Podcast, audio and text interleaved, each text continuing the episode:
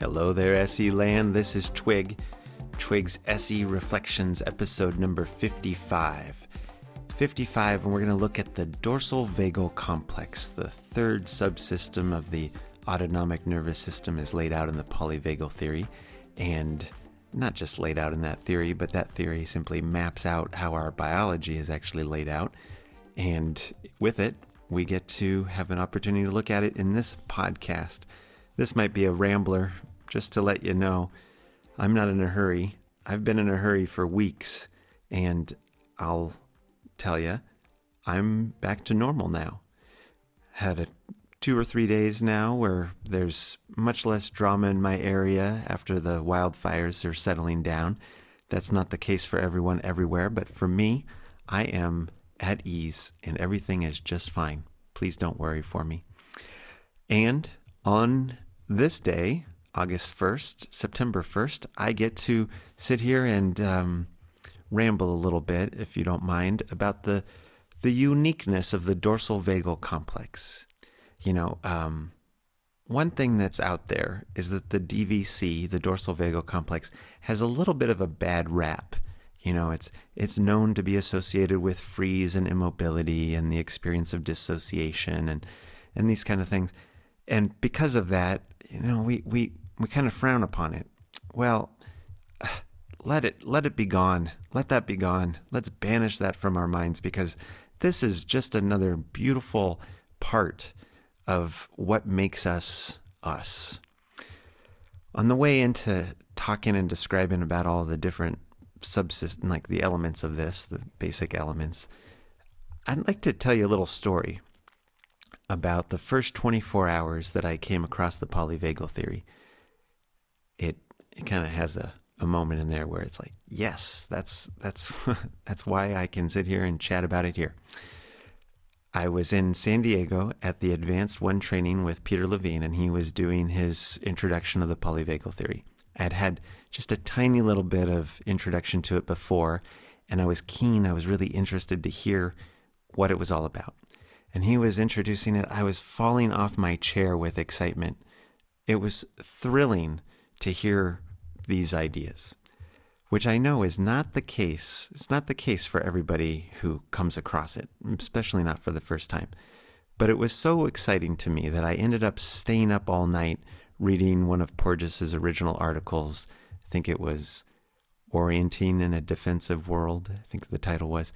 Um, what's the subtitle of that? Something like mammals, mammal, mammalian adaptations of our I'm getting it wrong. But it's it's all about mammals and adaptation and how mammals and our heritage, something like that, orienting in a defensive world. Check it out. Well, I, I, I was I was thrilled. I was thrilled. By 2 a.m., I was in a kind of a fever. I, I emailed my mentor, Stephen Hoskinson, SE faculty. He was over in Switzerland that day. And I wrote him, I was like, do you know how big a beep deal this is? And and he wrote back, he was like, Yeah, it's amazing. Isn't this just incredible?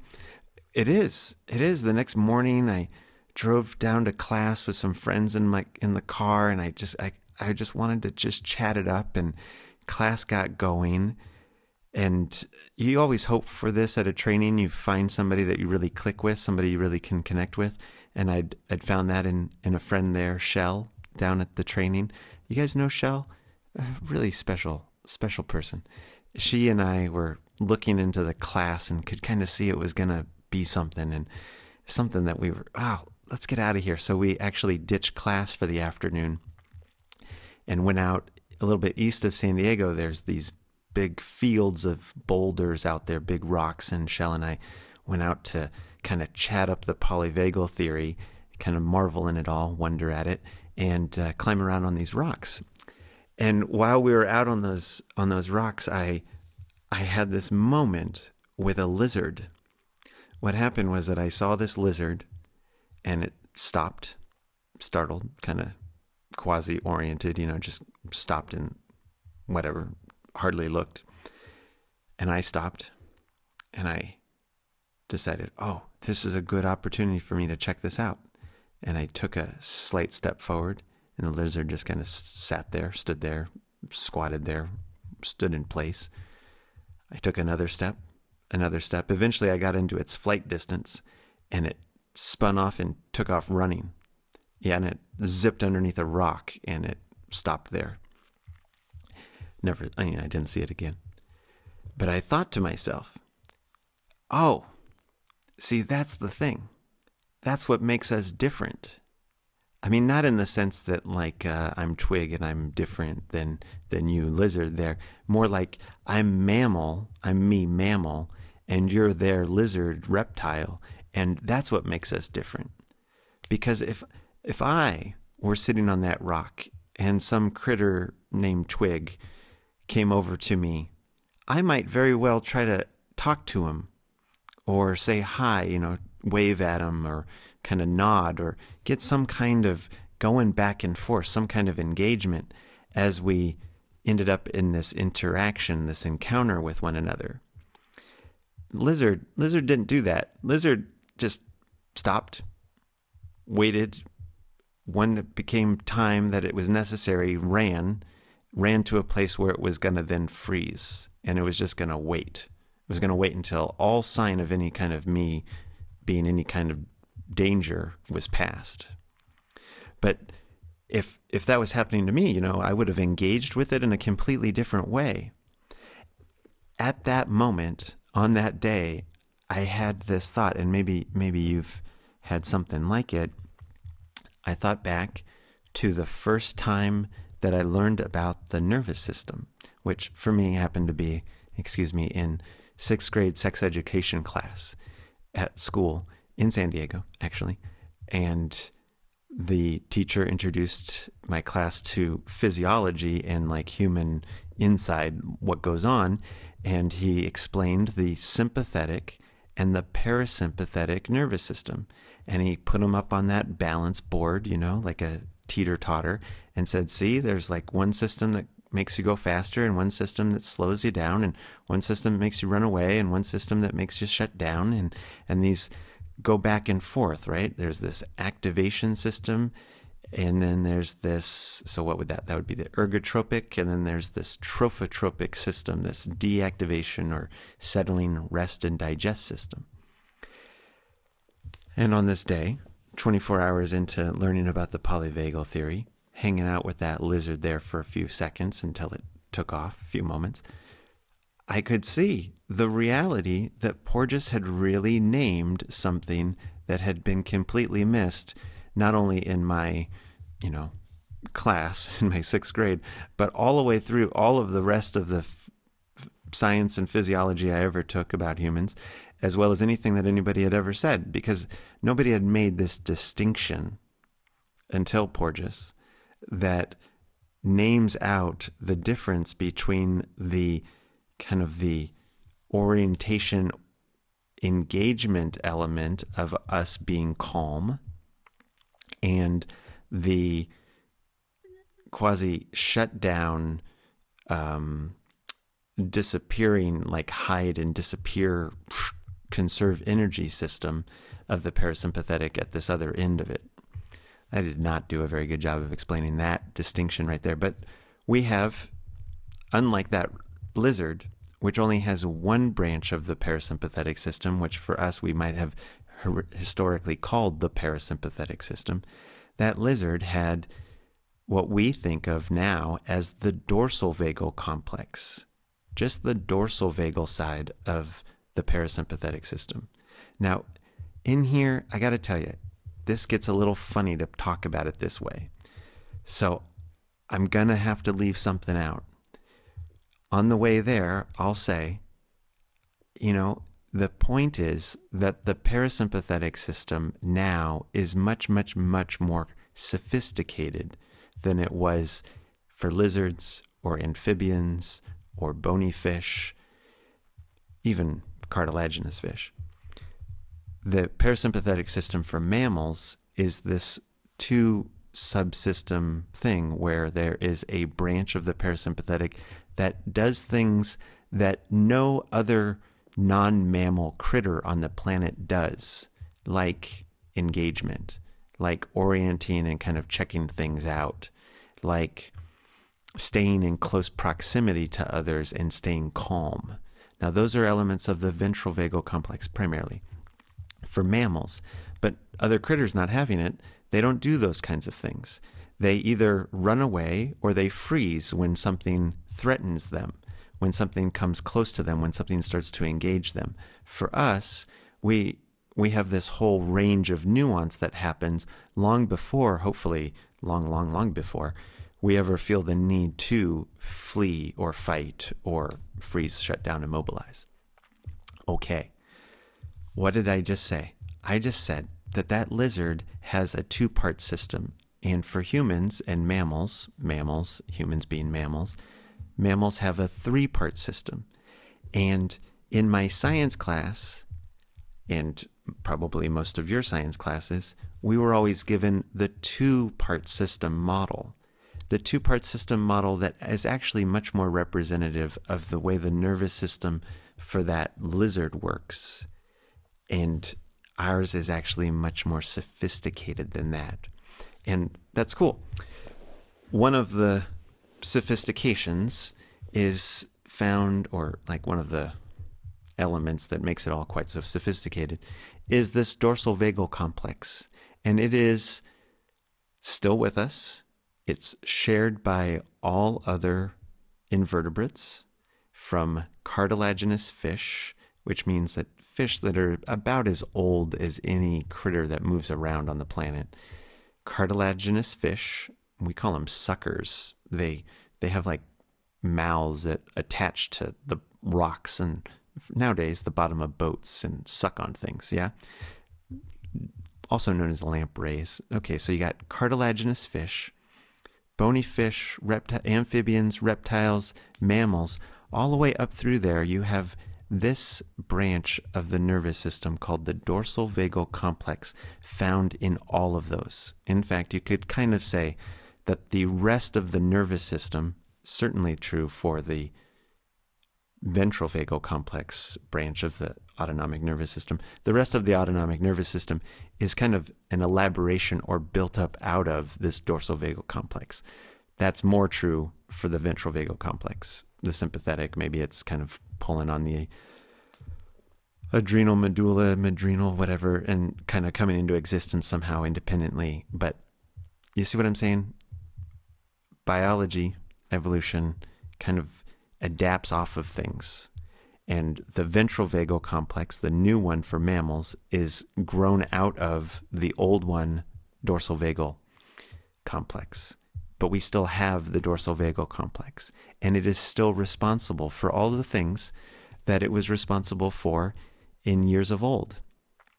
Well, more or less. It has less influence in some cases and it still does other things that it's always done. Now, the primary things that it does is it's responsible for taste, digestion, and elimination. Yeah. So that that's like taste buds, I guess. But then certainly everything below the diaphragm, everything in our bodies that is subdiaphragmatic, right? So below the diaphragm.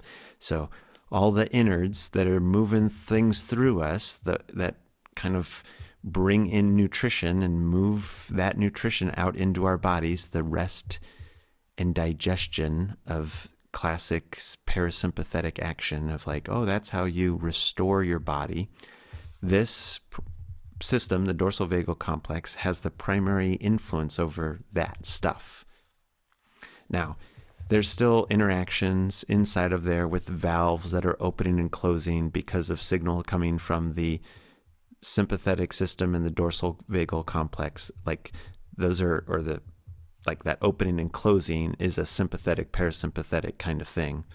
And the primary innervation in our soft stuff, you know, that soft stuff in our belly, all of that area, dorsal vagal complex, and its degree of tone has a whole lot to do with how things are moving in there or how things are shut down in there.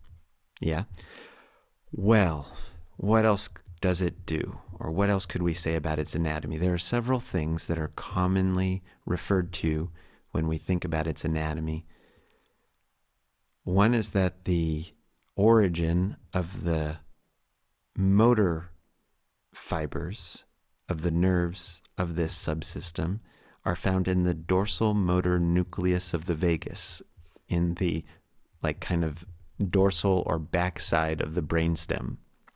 Now, this dorsal and ventral thing has it's it's more of a anatomy kind of thing about how anatomists have laid out the brain and where they see the different planes of the brain. And so the it just so happens that the line that makes the what's that the front sagittal and the back sagittal, the the ventral and the dorsal of the cut of the brain. Yeah, so it's just that's just a the brain's kind of round. You and I might not have seen it that way. We might not have held it that way, but we have these this nomenclature in place. So the dorsal vagal complex is a system that ties together a group of neural anatomy, like things in our brain, with structures in our body and kind of runs their physiology, runs how they work.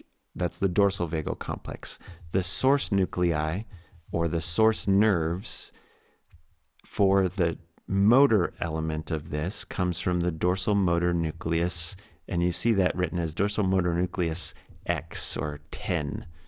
And I guess that's the 10th vagus nerve. I guess that's the big deal. So, what the thing here is that these all go down from that posterior brain and dorsal part of the brain down through a big trunk nerve that is running, and this is interesting in some way, on the anterior side of our spine. The posterior side of the body cavity, but the anterior side of the actual what in Brazil we the Portuguese would call col- the column, right? The columna, the the the bones of our spine. You know, it's an interesting thing. We don't often think about it because we can't feel those, but they have an anterior side which is on the inside of our body, and it's actually kind of the back side of the inside of our body. So there's a big trunk nerve that is running out of the out of the brain, down through the neck, down through that anterior side, and then splitting off and going out and innervating all of these different structures in our abdomen. Abdomen. Yeah? Got me? Okay. Great. Now, there's another group of nerves that are going back up that trunk nerve, going to a different brain structure, which has an interesting name. It's the NTS the nucleus tractus solitarius. I always think of astronomy and constellations whenever you're saying words like that. The nucleus tractus solitarius. Well, that's what receives signal from the body to the brain. Now, something you might have seen when looking at this is that 20% of the fibers are efferent, going from the brain to the body, meaning that they're those those motor nerves from the dorsal motor nucleus of the vagus, they're sending instruction down to the belly, and the pathways there are 20% downward, 20% efferent, and they are 80% afferent, 80% going back up to the, what's that, the nucleus tractus solitarius. Yeah. And those kind of make like a loop. You know, there's communication between the nucleus tractus solitarius and the dorsal motor nucleus 10 and the area rostrum.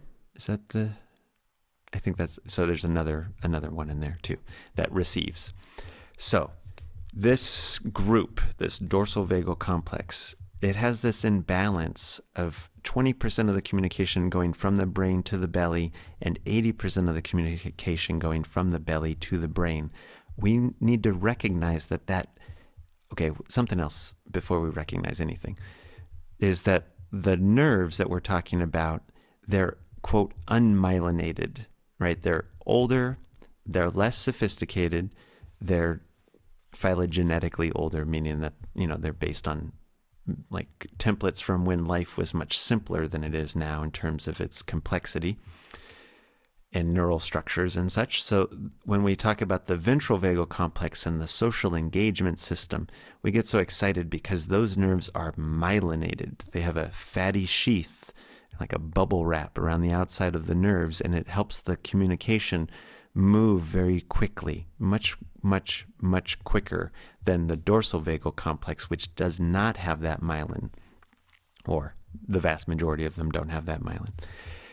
In with this, they talk about how the communication moves more like waves, like like flowing waves of impulse going up and down these different nerve, this trunk nerve of the vagus, 20% going down, 80% going up. So we have two things here.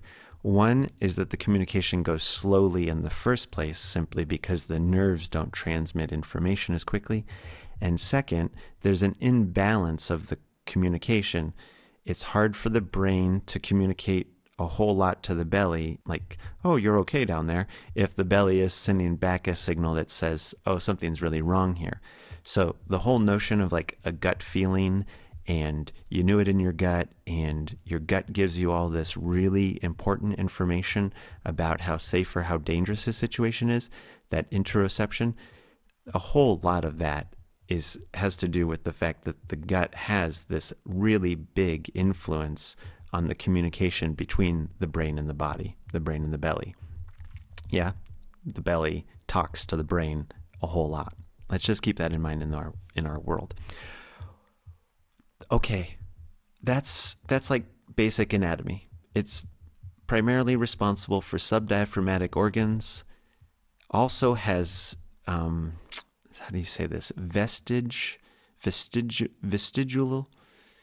It's got remnant influence on the lungs and the heart, or the pace of the heart, through the pacemaker of the heart, the sinoatrial node.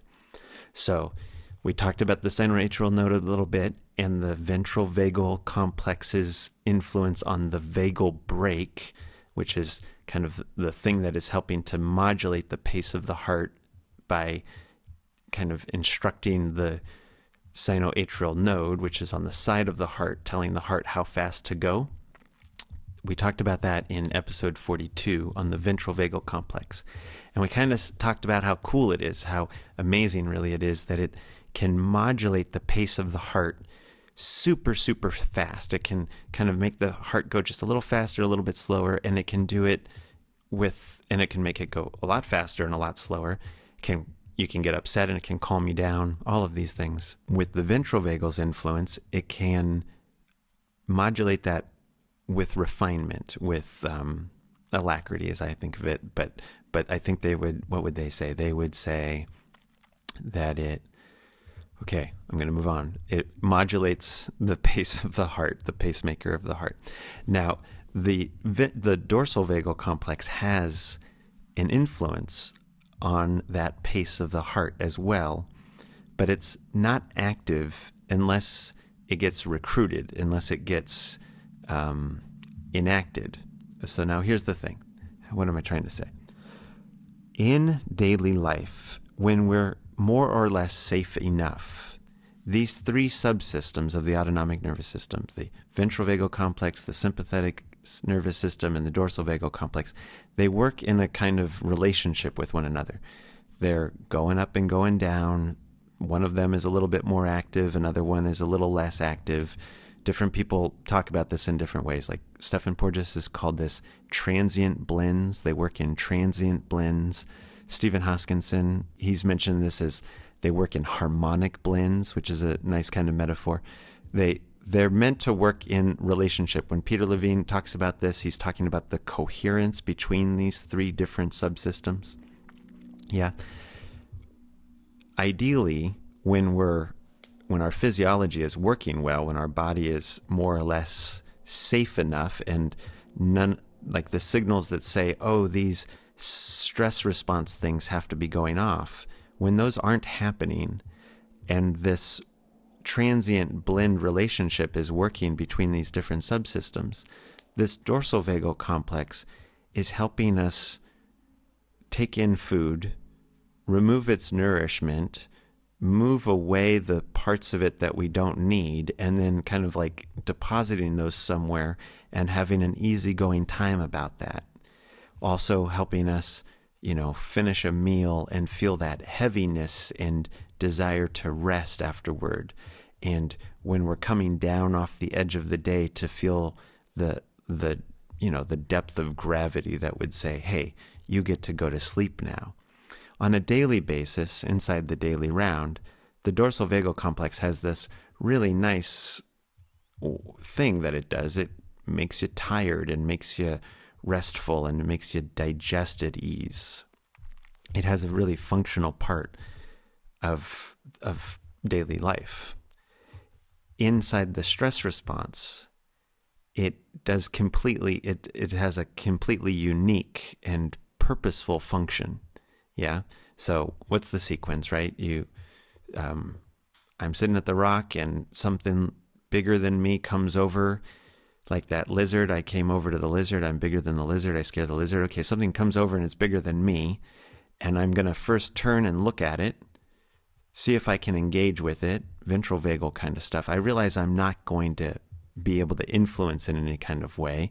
And so I get up and I start running. Okay, it could happen. And now I'm running. I'm in the sympathetic nervous system. My heart's going faster. My breath rate is going faster. I'm moving more stuff around. I'm needing more stuff, metabolically speaking. And now I get to a point where my plan for escape or my fighting back isn't working. It's not functional. In fact, a very likely thing is that I'm becoming hypoxic or on the edge of building up too much carbon dioxide and not getting enough oxygen. And when that happens, when particularly that message of oxygen carbon dioxide ratio kind of thing happens, but also other neuroceptions or neuros like nervous system's perception of how dangerous my situation is here. If I get that neuroception that says I'm not in I'm not in a dangerous situation, I'm in a life-threatening situation, I'm going to capitulate to the threat, right? I'm going to go into freeze immobility. I'm going to stop running or stop fighting back and I'm going to go limp. Yeah? Well, when that happens, it's the dorsal vagal system becoming dominant inside the stress response. Before, when I was running and my heart was going really fast, it was the sympathetic nervous system and dominant. Well, before that, when I was engaging and I was trying to talk everything down and trying to stay calm, it was the ventral vagal complex dominant. Well, now that I've run, I haven't gotten away, I fought back, I haven't won, I'm losing, and now I'm collapsing and I'm going into freeze, freeze immobility. There are all kinds of other additional things that go on with this dorsal vagal complex that we've been talking about. Like, one is that it really slows everything down. It slows down the heart and the breath rate, and it does it actually by recruiting fibers of the ventral vagal complex's influence on the sinoatrial node. It recruits those fibers so that it can have now the dorsal vagal complex with its somewhat minor nowadays it's it's definitely less for mammals influence on the pace of the heart it doesn't have a dominant influence on the heart so it's not able to just say oh i want to just well that's not true because with with the startle response so I'm just gonna I'm gonna name it out this way. There's nuance that I won't get to, but when this is really happening, the way the heart gets really slowed down is that the dorsal vagal complex co-ops or recruits fibers from the ventral vagal complex's influence on the sinoatrial node, and together with the DVC's influence and the VVC's help, the DVC is able to radically shut down or slow down, cause what they call bradycardia, extremely slow heart rate, and whoosh, drop everything way down. Right? That's huge. It's a it's a really dramatic shift in the body has really big consequences for mammals. It can cause some mammals to die sometimes just because it removes it doesn't provide enough oxygen to the brain to keep us going. It doesn't do that most of the time. you know, most of the time it just really shuts you down and suddenly you can't move and you feel heavy and uh, feel dissociated, maybe feel like it gets so much, gets so strong that we have the feeling of our soul or of our consciousness leaving our body. Yeah.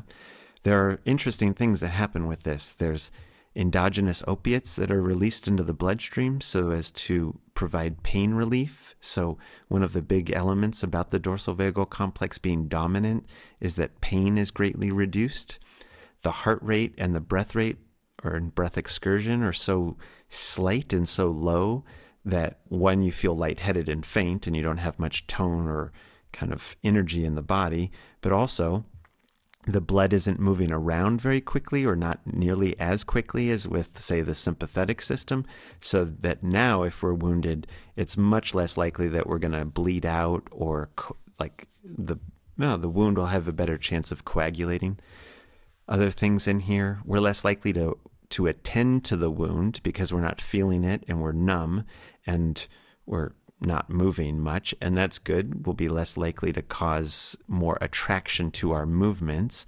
And in a lot of cases, we take away the resistance that goes along with fight and flight behavior. And so, if we're being preyed upon, if we're in a fight, for example, a lot of times when we go limp and we remove the signal that we're going to continue to fight back, we stop fighting back, then the predator, the person attacking us, oftentimes backs off because they feel a little bit less of their experience of being under threat. And so the the instinct for continuing to fight is a little bit less. This is true for predation in animals too. A lot of animals don't don't mess with animals that aren't fighting back, right? They kind of, oh, you're dead and they lose interest. This dorsal vagal shutdown scene here is what we often think of, right, of course, as freeze immobility. And different people have all kinds of different words for this and different kind of categories of how strong this is. Like tonic immobility is one f- level of it that you'll hear, and vagal collapse will be an, like another one. So tonic immobility, more representative of all the muscles co-contracting at the same time. So you'll see maybe like a a video of a deer and, or an antelope, and they have their legs completely stiff up in the air, or maybe your client has a completely stiff neck, you know, and doesn't turn independently. The muscles are tight on both sides. It's a kind of immobilization, but the sympathetic system is still pretty active there. And then you can go all the way up the categories of like vagal collapse where there's not enough tone to even hold up the body, right? It's just like uh, I'm just a I'm a puddle. I'm doing the puddle thing. The dorsal vagal complex. It is this kind of withdrawal when it becomes dominant because of the stress response, because of a neuroception that says I'm in a life threatening situation, because of a nervous system's perception doesn't have to be a logical kind of thing. The nervous system's perception I don't have enough oxygen here. I don't have enough um, recourse to safety here. This assault, this attack, this threat is going to overwhelm me. The best thing I can do is shut down and conserve energy. It's this dorsal vagal complex that enacts that, that helps to make that happen. And, you know, for anybody who's ever gone through that, it's it, there's there's elements to this that not so pleasant, but something to be said is that it's a it's a little bit like grace, you know, when it gets really really bad, you you can have this moment when well, you know, you you kind of get a little bit of space from it. You withdraw somehow inside, you know, that's definitely the feeling. You just you just you're out of there. And with it, it's a little bit like grace because man, sometimes, you know, things get really hard for people. Mm, really hard. So, there's anatomy, there's brain structures involved, there's physicality, there's um, physiology and actions that take place in certain kinds of situations. There's something that I'm not going to go into here so much, but just to mention that all the things to do with lightheadedness and nausea and even certain qualities of headaches and such are really dorsal vagal influenced kind of things. So I'm looking at the time all of a sudden, noticing that this is a, like I said, this would be a rambler. Want to name two things, and then I'm to find a close. One, it's extremely helpful to get ourselves clear on the map going on with the dorsal vagal complex, because when we hear somebody complain or mention or make comment to things that reflect constipation or diarrhea or um, unable to get out of the get out of bed at night or in the morning, excuse me, or find themselves wickedly tired in the middle of the day, or they start to walk up a hill and they feel hypoxic, like they just need to sit down and feel faint before they even really get going very far. We want to be able to hear all of these things in relationship to what subsystem is working and everything I just mentioned right there, or overworking. And everything I just mentioned there has some kind of relationship with the dorsal vagal complex working maybe overtime particularly when those things aren't necessary, right? When you haven't just eaten something and you need to get it out of you, or um, you're being chased up the hill and you're not going to get there, so you have to stop and go faint and conserve energy. Being able to hear what people are saying about their experience and being able to place it up on these maps of what part of the body, what part of the autonomic nervous system does that indicate is being used here extremely helpful for everything else that you're going to do with your clients. I mean, just really super, super informative. And the second thing that I want to grab before I close here is that the um, the dorsal vagal system is not only like the rest and digest part of the daily round when things are safe enough. It's not only the shut down, conserve energy, freeze, and immobilize subsystem that kind of protects us at the last end of our wits when when all hope is lost in some kind of danger. We're in a situation that we just can't do anything about. It's overwhelming, and we shut down. It's not just about that subs that experience. It does lots of other things too. And one of the nice things that Porges and the polyvagal theory has helped to point out, and um, maybe the work of Sue Carter, Porges's wife, is in here too, is that the dorsal vagal complex has a relationship with certain neuropeptides, neurochemicals in us, like oxytocin and vasopressin are two primary ones. And this is a nice kind of thing. It turns out that through the dorsal vagal complex and the presence of oxytocin and vasopressin, oxytocin being more the, the lovey, huggy, yum yum, you know, goods and groceries of, of our neurochemical stuff going on inside, and vasopressin maybe being related to like the get get the goods up and maybe have to have to do something here, stress, um, tension filled kind of stuff like the two of those actually interplay with the dorsal vagal complex through that nucleus tractus solitarius and then um, the area rostrum i think they call it. The but anyway those those different neurochemicals kind of have a relationship with the dorsal vagal complex that allows us this is great to immobilize in proximity in the not just in the face of fear but in the face of like um well coitus you know? Like the best part of intimacy maybe not the best part but one of the great parts right of being mammals is that we get to mate and that we get to stay really close. And when we're mating we don't feel like we're going to get killed or eat each other when we feel safe enough. In fact it's a super super pleasurable wonderful experience.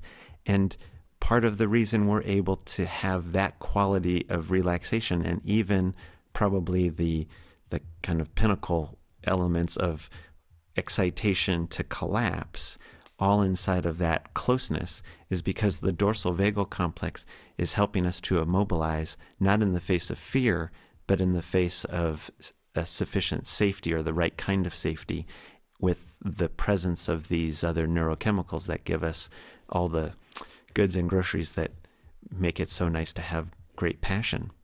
So the dorsal vagal complex is is there to help us in the moments of our greatest needs, right? On all sides of our biology. It's not just this kind of um, red vortex, trauma vortex, bad rap kind of thing. It's a wonderful thing. There's definitely problems at times, particularly when we've gotten stuck there or overly conditioned to it. We got to figure out what to do about that.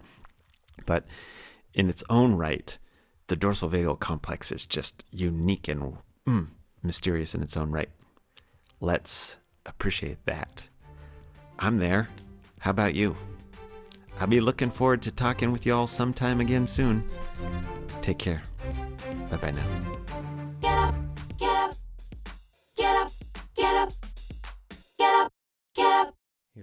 Tracking twig moment so you can keep track of what I'm up to, where I'm going. I'm looking forward to finishing with a group of SE practitioners in Kobe, Japan this middle September. We're going to finish Advanced 2 with Stephen Hoskinson. Really looking forward to seeing everybody over there. And some people have been wanting to know a little bit more about my guide to the SE language, and it's part of my responsibility to tell more people about it. So, one good place to find that is from my schedule at liberationispossible.org backslash schedule and look for online there. Right there, you're going to get a link to the information about this guide to the SE language that I put together hours and hours of me giving you my very best thoughts on how to communicate with your clients. That's there. I hope a few of you will check it out. It helps support the podcast. Okay, off I go. Bye bye now.